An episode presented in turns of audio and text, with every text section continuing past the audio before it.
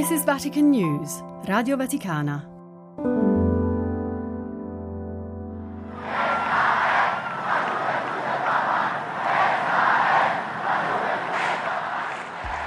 La GMG è un raduno di tanti giovani, vale la pena andare lì. E se io non me la sento o io penso diverso, vale la pena rischiare. La vita, chi non rischia, non va avanti. Vale la pena andare lì. E poi ne parliamo. Popcast. In partenza per la GMG di Lisbona, Papa Francesco ascolta i giovani.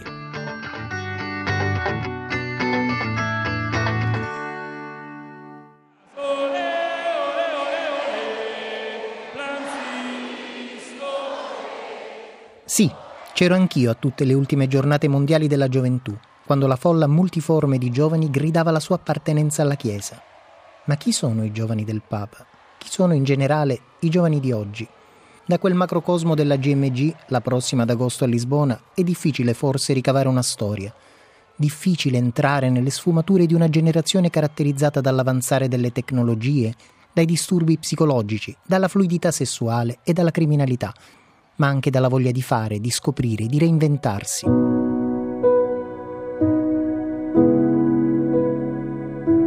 A farsi i colori di una generazione policromatica come la Gen Z e la Gen X sono Jonah, disabile transessuale, Edward e Valerie, in carcere per furti e rapine, Arianna, che si rifugia nel sonno per sfuggire alle angosce della vita, Giuseppe che trascorre intere giornate ai videogames e tanti altri. Non conosciamo il loro volto, ma le loro ferite, le loro paure, i desideri, i progetti, quelli sì. Li hanno condivisi loro stessi, in una delle forme di comunicazione più congeniali, il podcast. Il podcast, sì, me lo ricordo, mi risponde Francesco. Il primo era stato a marzo, per i dieci anni di pontificato. La parola che mi viene è che sembra ieri. Gli propongo una seconda puntata in vista della GMG, dove i protagonisti sono però i ragazzi e le ragazze con un diverso background, inconsapevoli del fatto che la loro voce sarebbe risuonata dalle casse di un computer portato a casa Santa Marta. C'è quindi tutta la genuinità di persone che si sfogano, si raccontano, si confidano. Il Papa è seduto ad ascoltare per la prima volta questi audio. Ogni tanto fa una smorfia di dolore quando sente parole come suicidio, condanna, emarginazione. Sorride davanti alla diversità degli accenti, a volte scuote il capo per chiedere il significato di qualche termine, poi risponde di getto o dopo una breve pausa di silenzio. La preoccupazione di dare a tutti una parola è reale e quella parola è sempre Dio come ripete, l'orizzonte senza il quale non si comprende la vita. L'altra parola è avanti, lo dice a tutti, anche a me, alle prese ogni giorno col lavoro e quattro bambini. Lo dice a Giona, disabile, transgender, credente, che non rivendica nulla, ma vuole solo condividere l'imperfetta perfezione della sua storia. Sono un ragazzo trans, omosessuale e disabile. Ho avuto la fortuna di ricevere il battesimo e vedo il sacramento del battesimo come un terreno che qualcuno prepara per te sul quale getta il primo seme che, se e quando ti andrà, potrai coltivare. Coltivare la fede, una fede che sentissi davvero mia, in cui ero una pedina, seppur piccola, del suo progetto, interamente e dettagliatamente pensata da lui, mi ha aiutato ad accettarmi nel mio corpo disabile atipico, a non sentirmi mai davvero solo neanche nelle difficoltà, perché consapevole che chi mi conosce da prima che io sia mai mi affiderebbe una croce troppo pesante per le mie spalle, ma quando ho preso consapevolezza di essere una persona trans avrei tanto preferito non credere. E quel progetto, quel corpo meraviglioso e perfetto in quanto opera sua, mi sentivo strattonato dalla dicotomia tra fede e identità transgender, entrambe braccia di uno stesso corpo, il mio. Le prime persone con le quali mi sono confidato hanno cercato di dissuadermi, prefigurando per me un cammino buio, mi sono sentito colpevole. Qualcuno si è addirittura appellato al Salmo 139, uno dei miei preferiti di sempre. Sei tu che mi hai creato e mi hai tessuto nel seno di mia madre. Tu mi hai fatto come un prodigio. Questo esasperato tentativo è stato per assurdo la risposta che cercavo. Sono Giona, come quel profeta che ha avuto paura. Ha provato a scappare da ciò a cui era chiamato, ma non è scappato abbastanza lontano da sfuggirgli. Sono ciò che sono chiamato ad essere trans e credente. Al bivio ho scelto l'amore. Giona, ho ascoltato la tua storia, il tuo cammino, ma è tu già sai quello che io ti dirò adesso. Il Signore sempre cammina con noi, sempre. Anche nel caso che noi fossimo peccatori, Lui si avvicina per aiutarci. Il Signore ci ama come siamo. E questo è l'amore pazzo di Dio, no? Noi siamo, tu lo dici lì, che siamo come il tuo profeta, quello, no? Un po' testardi e non vogliamo credere nell'amore di Dio, no? E quella testardaggine ci chiude. Dio ci ama come siamo, Dio ci carezza sempre. Dio è padre, madre, fratello, tutto per noi. E capire questo è difficile, ma Lui ci ama come siamo. Non arrenderti, avanti.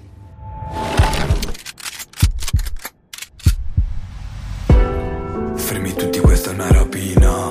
Non voglio sentire qua parlare troppo. Ehi. In Sud America Edward, rumeno, sarebbe membro di una pandia, quelle che in Italia conosciamo come baby gang. Ha rubato, ha rapinato, come risposta a una condizione di povertà ed emarginazione. Dall'altra parte c'è Valery, è russo, ha usato violenza contro cose e persone. È lo sfogo di una rabbia interiore montata dentro dopo la pandemia e dopo l'abbandono dei genitori. Entrambi scontano ora la pena nella comunità Kairos per il recupero dei minori. Vengo da Bergamo, non sono da tantissimo qua in Italia, 4 anni. Ho vissuto per gli altri 12-13 anni in Romania. Prima di arrivare in Kairos eh, sono stato una settimana al CPA di Torino poi 8-9 mesi a domiciliare a casa per uh, un spaccio, rapina, rapine in gruppo, danneggiamenti, risse. All'inizio che ho fatto la seconda media e la terza media non parlavo con nessuno, mi sentivo preso di mira perché non, non sapevo parlare italiano e perché ero un po' diverso da loro anche per il colore della pelle o perché non avevo i vestiti belli come loro dopo che mi hanno arrestato, vedere i, la mia famiglia stare male, lì avevo capito che non, non, andava bene quello che facevo. Mia mamma era qua già da dieci anni, anche di più. A me non diceva mai niente perché lei pensava fossi un angelo. Io, secondo me, sono un bravo ragazzo, però fragile, tanto, tanto fragile. Ero, erano i giri un po' che non, non andavano. Ah, e gli altri? Vuole sentirli di fila o vuole rispondere? Eh, così Facciamo ambedue, ok. Così la risposta. La risposta per i due ragazzi. Mi chiamo Valeri, ho 20 anni, sono nato a San Pietroburgo, sono rimasto subito orfano insieme a mio fratello, che ci hanno portato poi in orfanotrofio. Siamo stati separati per quasi quattro anni e poi sono stato adottato da questa famiglia italiana insieme a mio fratello. Eh, sono stato adottato all'età di 8 anni. Quando sono arrivato qui in Italia ho fatto fatica perché venivo da un mondo totalmente diverso. Ovunque vai c'è sempre del male o comunque non è come te l'aspetti.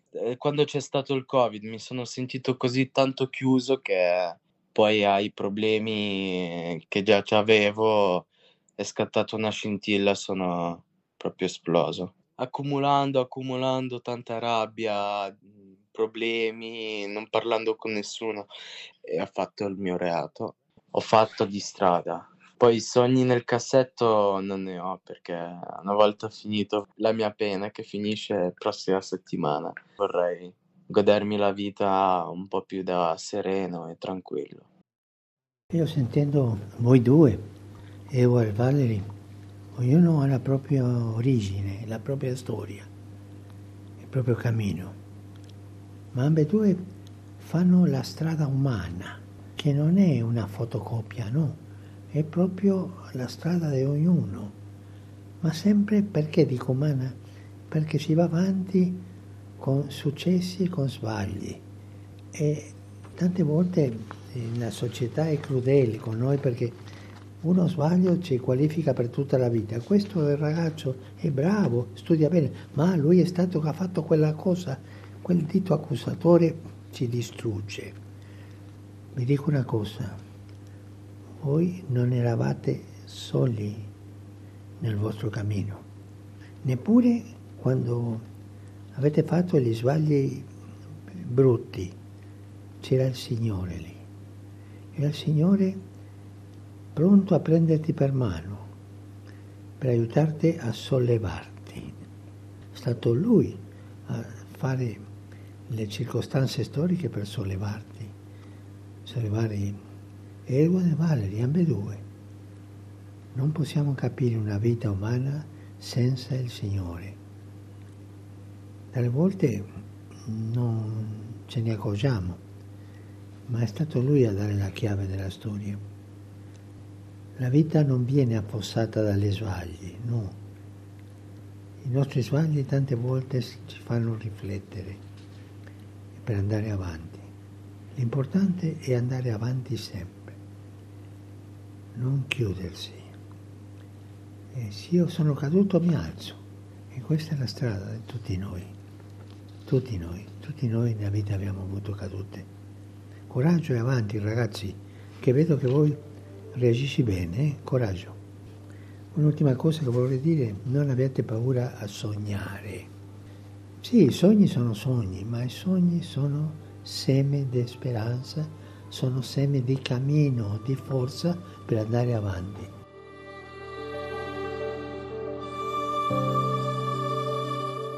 Arianna non è una minorenne, è ancora una ragazzina però. È affetta da un disturbo bipolare e non riesce neppure a lavorare. Dorme, racconta, dorme tutto il tempo per fuggire dalle angosce di una vita costellata da difficoltà anche psicologiche. Racconta tutto con la lucidità che proviene dal sentirsi una salvata da Dio e con grande generosità. Un tono quasi da computer, scherza il Papa, che si commuove davanti alla sua storia e chiede di riascoltare alcuni passaggi due volte. Sono un operatore sociosanitario, ma purtroppo non esercito la professione. Il mio disturbo, bipolare, disturbo dell'umore, mi tiene prigioniera, in trappola, in catene. Sento il peso dell'angoscia e cerco rifugio nel sonno per allontanare il dolore e per far scorrere il tempo più velocemente. La forza che mi trascina a letto è molto più grande di quella che mi incoraggia a vivere. Sono figlia di genitori separati e non è mai stata cosa buona per me. Per questo io cerco di trovare nell'altro affetto, ma poi, grazie ad una donna di cui il Signore si è servito, ho conosciuto l'amore di un padre ed ho iniziato a volermi bene. Non dimenticherò mai la dolcezza di Dio con la quale mi ha scelto per amarmi, senza aspettarsi nulla in cambio. Lui mi ha trovata nella morte. Ero alla ricerca di questo amore più e più volte non trovato, se non nell'amore di Dio. La mia vita è come un'altalena tra il desiderio di suicidio una volta e il cuore che sembra di esplodere di gioia un'altra. Ma meno male che ho Dio nella mia vita, che crede in me, che mi sostiene, mi dà forza, mi salva, prende il mio dolore e mi lascia respirare. Ho sentito la tua testimonianza e mi piace quando tu dici eh, mia vita è un'altalena da una parte e dall'altra, no? Eh, su, giù, su, giù, ma tu dici sempre c'è Dio in ogni tappa della vita. E mi piace il realismo tuo. Soltanto ti dirò, cerca di, di fare un cammino, perché tu dici altalena, va e torna, va e torna, alzo giù, ma alla fine una vita così è il rischio di essere un labirinto e mai poter uscirne. Stai attenta, guarda sempre in avanti, non perdere l'orizzonte, perché è l'orizzonte quello che ti farà andare avanti. E l'orizzonte è Dio, ma Dio è nell'orizzonte e Dio è con te che ti accompagna ad andare. Non perde questa avventura della vita, non entrare nei labirinti della nostra coscienza che alla fine non, non ci salvano. Cioè abbiamo bisogno di andare avanti. E anche ti, ti può aiutare le cure che tu hai per la parte psicofisica che tutti noi abbiamo, ferite psicofisiche, tutti noi siamo un po' feriti no? per la vita, per, per il peccato anche, no? Prenditi cura di quello. Giovane che accompagna i giovani Agustina, argentina, della diocesi di Rafela, Santa Fe. parla dell'azione dei ragazzi e delle ragazze del suo paese per un futuro migliore, un futuro diverso. Materia sua, Santo Padre, dico con tono scherzoso. Lui, con un guizzo degli occhi, si sintonizza subito con la connazionale. Io credo, a lo mejor soy muy optimista, ¿no? Pero Forse sono molto ottimista, ma penso, anzi vedo, per esempio, guardando ai giovani che ho accompagnato nella pastorale universitaria, che i giovani dell'Argentina vogliono davvero un'Argentina migliore, un paese che possa dare una possibilità a tutti, senza dimenticare i più poveri, i più dimenticati. Credo che giovani, molti dei giovani argentini, si stiano istruendo, stiano studiando, sfruttando le possibilità che hanno per avere un paese migliore. Forse il loro è solo un desiderio del cuore, ma si vede bene nei giovani che già si preparano, che lavorano. Io ti capisco quando tu dici della lotta quotidiana per avere un paese migliore. E noi abbiamo un paese molto bello, molto bello.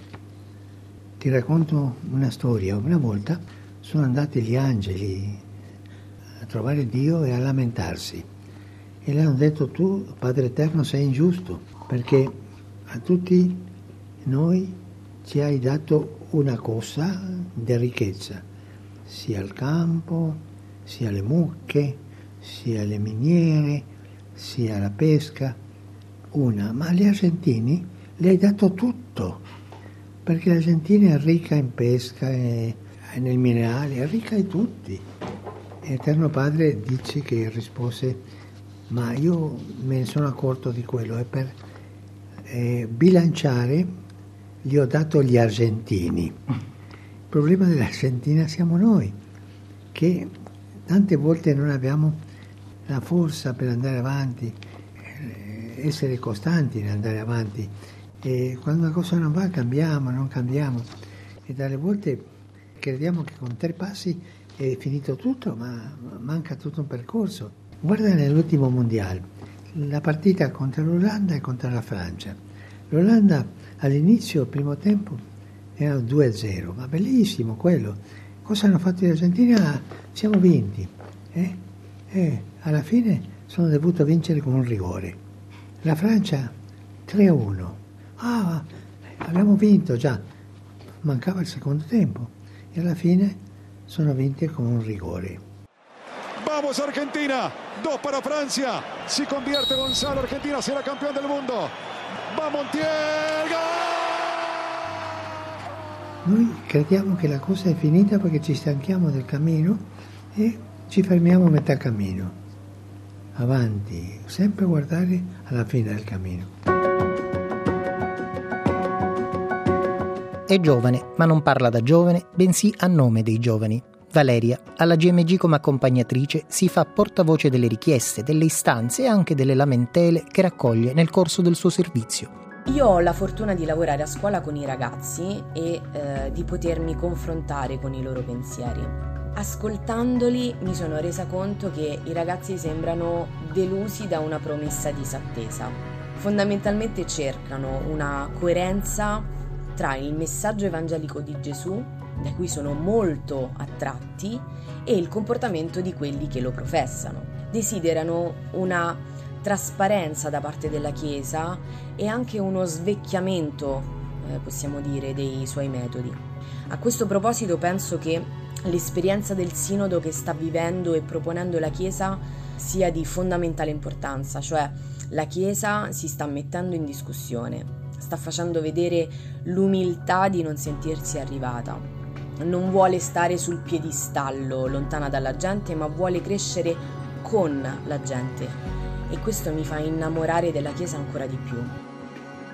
E mi piace che tu senti questo amore della Chiesa vedendo la Chiesa in cammino. E la Chiesa è Chiesa quando cammina. Dal contrario è una setta religiosa chiusa in se stessa. Tutte le volte che la Chiesa si è chiusa in se stessa ha finito male, ha finito senza fecondità. Come è nata la Chiesa? Pensa alla mattina di Pentecoste. Quello era un disordine totale, ognuno parlava una lingua, l'altro, l'altro, e tutti si capivano perché avevano lo stesso spirito. E poi hanno fatto la missione, hanno andato a raccontare queste bellezze. Tante volte nella Chiesa ci sono lotte di, di piccoli gruppi uno contro l'altro, ma la mattina del Pentecoste tutti parlavano diverso, ma tutti si capivano nell'unità, non c'erano le lotte. Le lotte sono arrivate dopo. Quando una differenza si trasforma in partito, questo uccide l'unità. Vai avanti con questa, questo cammino di unità, ma nella diversità. Come si fa questo? Con coerenza. La coerenza della tua vita col messaggio evangelico. Ognuno vive la vita diversamente, uno in un modo, ma se è coerente col Vangelo va bene. Ma se tu vivi una vita diversa, non col Vangelo, ma tu dici di andare secondo il Vangelo, questa è una, una bugia e non va avanti. Coerenza fra il Vangelo e la tua vita, pensando che c'è diversità. Non tutti siamo uniformi nella Chiesa e questa è la grandezza della Chiesa. Io mi basto, fine pena mai Smetti di chiamarmi tanto io non esco sai uh. Io mi basto, fine pena mai I miei angeli e i miei demoni scaricati col wifi L'ultimo è Giuseppe. Ha lasciato l'università, trascorre gran parte del tempo in casa giocando ai videogames, intessendo relazioni solo virtuali, nella speranza di diventare un gamer di successo. È la rappresentazione in scala minore di un fenomeno più ampio, quello dell'autoisolamento, comune in Asia e che ora prende piede anche in Europa. Quella di Giuseppe non è una testimonianza, ma la rivendicazione di una scelta di vita. Io, alla fine, male non ne faccio e né così ne ricevo, dice. Il Papa ascolta, cambia sguardo e da nonno diventa padre, non risparmiando forse qualche durezza perché a ragazzi come Giuseppe, forse, serve uno scossone. Ciao, sono Giuseppe, ho 20 anni, un ragazzo con la passione dell'informatica, dei videogiochi, dello sport, soprattutto la MotoGP e il calcio. Mi alleno, il pomeriggio lo passo davanti al computer, creo contenuti, leggo, gioco. Creare contenuti significa creare forme di intrattenimento per persone, della, ragazzi della mia stessa età o anche più piccoli. Ho giocato con persone da tutto il mondo, dagli Stati Uniti, in Russia, in Francia, persone in Germania, in Inghilterra, in Spagna, in Italia, beh, ovviamente. Per quanto riguarda invece obiettivi futuri, Credo che l'unica cosa sia quella di rimanere felici e avere sempre un'energia positiva. L'importante è rispettare se stessi, gli altri e fare del bene. Senti, ti ho ascoltato, davvero tu hai sviluppato tutto un, modo di vivere, essere in contatto con la gente, ma è un contatto assettico, come il contatto che hanno quelle persone che sono in terapia quando vanno a, a, visitare i familiari lo guardano dietro un vetro. Tu hai un contatto assettico con la vita e ti manca una sola cosa, ti manca l'orizzonte. Non si può vivere senza orizzonte, sai? Alla fine finirai annoiato di te stesso col tempo. Stai attento che non sia tardi quando tu avrai questo, che almeno tu abbia questa esperienza di annoiarti con te stesso quando ancora c'è tempo per riprendere la strada. Per favore hai bisogno di un orizzonte, apri la finestra, non si può capire una vita senza guardare l'orizzonte. E tu hai paura di riceverti il male, no? Ma il male che stai ricevendo adesso è brutto, eh? Perché tu hai un contatto con la vita assettico. È come se tu mangiassi soltanto cose senza sapore, senza... la tua vita è senza poesia, sai? Guarda l'orizzonte e vai avanti.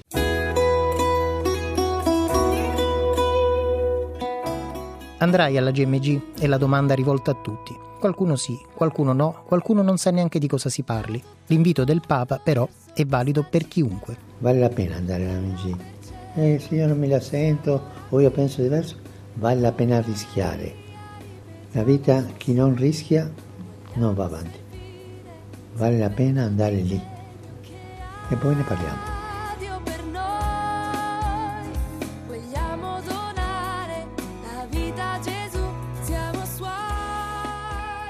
In ultimo, quasi alla porta, dopo una pacca sulla spalla e nell'urgenza di un'agenda estiva scandita da tutto tranne che dal riposo, gli dico: questa, Santo Padre, la deve proprio sentire.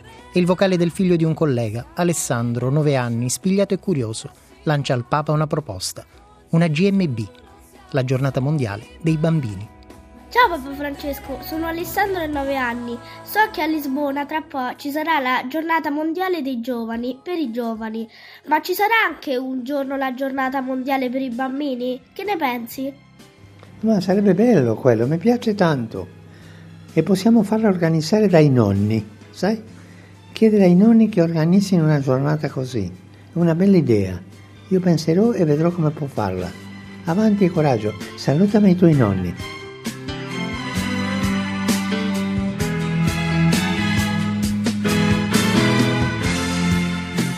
Popcast, un podcast scritto e realizzato da Salvatore Cernuzio, con la collaborazione di Benedetta Capelli, Fabio Colagrande, Amedeo Lo Monaco e la redazione di lingua spagnola di Radio Vaticana Vatican News.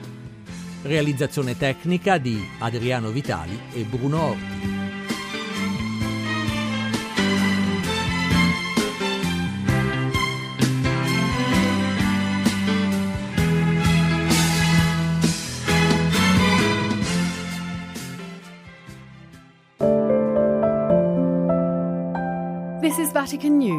Radio Vaticana.